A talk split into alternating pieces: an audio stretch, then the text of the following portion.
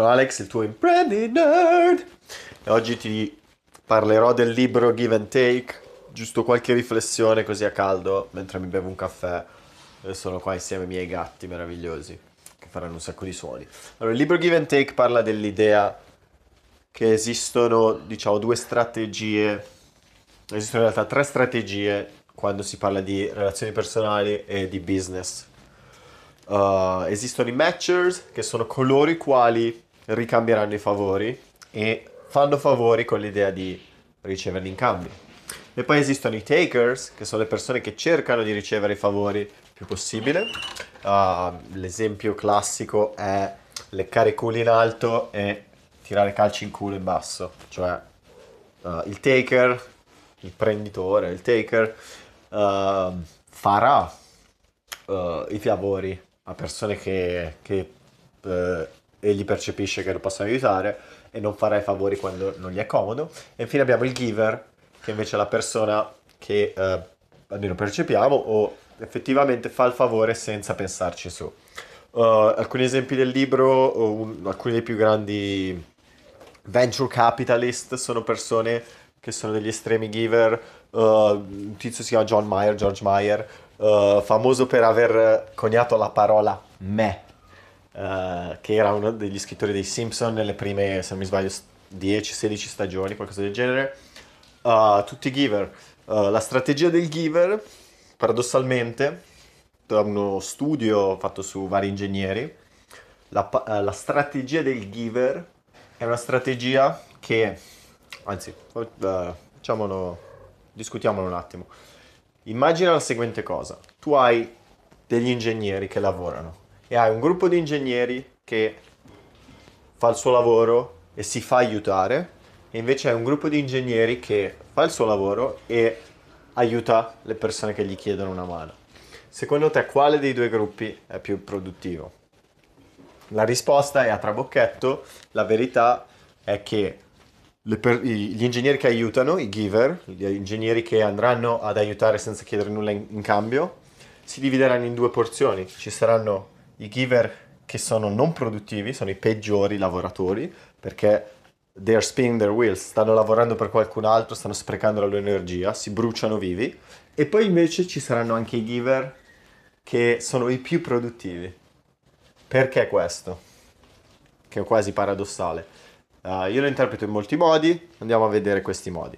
Primo, la prima ragione è che se tu fai un favore senza aspettare nulla in ricambio, quindi un favore onesto, quando avrai bisogno di un favore onesto, in un momento futuro, avrai maggiore probabilità di riceverlo, perché le persone vorranno contraccambiarti.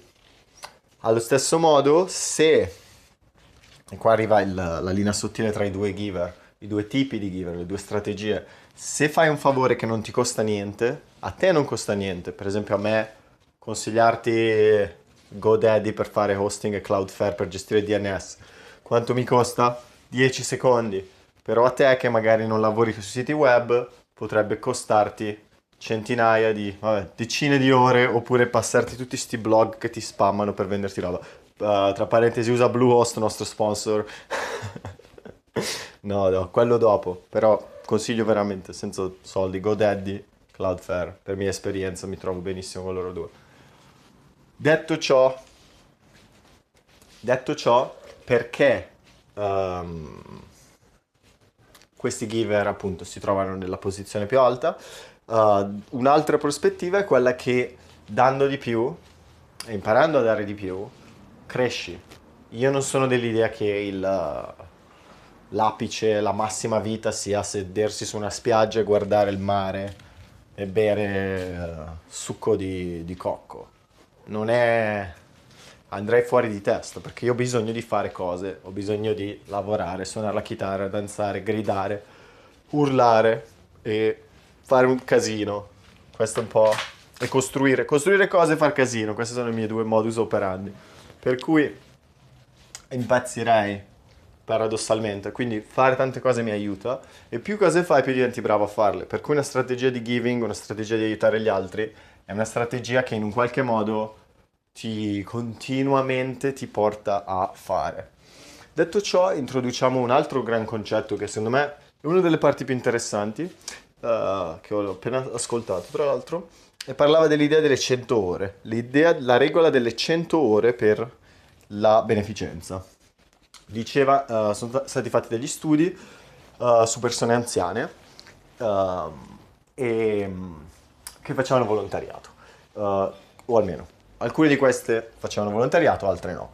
Le persone che facevano volontariato circa 100 ore l'anno avevano, quindi il gruppo di persone che, la, che faceva volontariato per 100 ore l'anno, che se ci pensi sono due ore la settimana, due ore la settimana, fai tre ore uh, la settimana se consideri che 15 settimane non farei volontariato per feste, robe varie.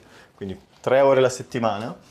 Queste persone avevano maggiore probabilità di essere vive 5 anni dopo, questi anziani avevano, cin- avevano maggiori probabilità di essere vive 5 anni dopo rispetto alle persone che non facevano alcun volontariato o le persone che ne facevano troppo. Uh, questo uh, nel libro viene giustificato, o diciamo viene interpretato, con l'idea che se lavori, fai troppo volontariato non hai il beneficio di, di averlo fatto, non senti che il tuo contributo Uh, cioè il tuo contributo viene normalizzato nella tua esperienza di vita perché lo fai tutti i giorni, quindi non è speciale, non ha nessuna valenza per te e um, quindi non, non, non, ti fa sentire diverso. Invece se lo fai una sola volta a settimana e lo fai intensamente, anche se sono solo tre ore, ti, ti, ti concentri, uh, it's a novelty, ha un effetto di, di dire ah questo è un evento che è accaduto nella mia settimana è una di quelle cose remarkable, una di quelle cose che ci ripensi, che dici, ah, ho fatto questa cosa e te la ricordi proprio perché è un po' diversa, non è nella media rispetto alla tua vita quotidiana. Se non fai nessun volontariato, non aiuti nessuno, non hai niente di remarkable, anche se, di nuovo, non è, non è necessariamente una visione con, uh, onnicomprensiva. Però l'altro uh, finding, l'altra scoperta interessante era quella che Uh, faceva l'esempio di una vera persona che faceva volontariato, faceva sia la, la giver, nel senso faceva la, la, la maestra uh, o la professoressa, credo, in, una, in, un liceo disagiato, e allo stesso tempo faceva anche la... aveva anche una no profit dove faceva mentoring aiutava. E il paradosso era quello che quando uh, il suo dare, il suo giving, lo faceva di sua volontà, quindi faceva per la sua non profit verso persone che lei voleva aiutare, uh, vedendo direttamente i frutti, il, uh, ne era energizzata, mentre invece quando era obbligata a fare cose che non erano necessariamente in linea con i, suoi principi, uh, non era così energizzata. E dall'altro lato il fatto di vedere direttamente uh, le persone che vengono aiutate e vedere direttamente gli esiti, cioè vedere che c'è un feedback, c'è un, una, un effetto di azione-reazione uh, causa ed effetto, uh, le dava ancora più energia. E il, uh, ulteriormente questa strategia di giving è interessante perché per la maggior parte dei casi funziona, per, funziona perché questo tipo di persona, il giver, è più interessato a quelle che Neil, Neil Eyal nel libro Hooked uh, uh, parlerebbe o definirebbe come le rewards of the tribe, le ricompense della tribù. Cioè più interessato a aiutare le persone, a seguire una causa, a uh, lavorare per un valore piuttosto che lavorare per un esito o lavorare per un, una ricompensa. E di conseguenza queste persone appunto sono più felici per il fatto che aiutano gli altri.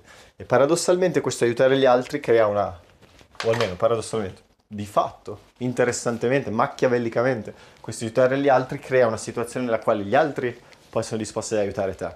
Concludo un po' uh, parlando dell'ultimo esempio, che è uno degli esempi che mi ha colpito di più, che è l'esempio di un giovane politico che aveva, uh, si trovava in una situazione particolarmente complessa nella quale si era candidato, se non mi sbaglio come senatore o ministro, non mi ricordo la parola, comunque si era candidato e aveva buone possibilità di farcela ed era praticamente alla pari con un'altra persona che, mm, anzi no, c'è quest'altro candidato che a, vista di, di quest'uomo, Mr. X, um,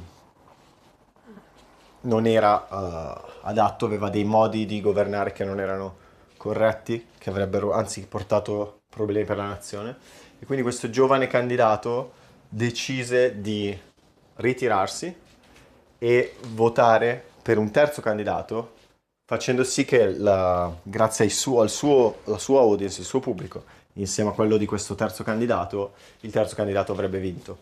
Questa persona che si è sacrificata era Lincoln, Abramo Lincoln, e um, anni dopo uh, verrà aiutato da questo politico, questo terzo politico, nella sua salita al potere. Paradossalmente il fatto di aver ceduto, di essersi arreso, se vogliamo, o di aver passato, o di essersi sacrificato per un ideale o per un, un obiettivo maggiore, uh, fa, facendolo in una maniera onesta, comunque non come trucco, ma fatto perché era genuinamente la scelta che Lincoln reputava migliore, o la scelta che reputava migliore per la nazione, non per se stesso, uh, lo ha portato poi ad avere un riconoscimento dopo.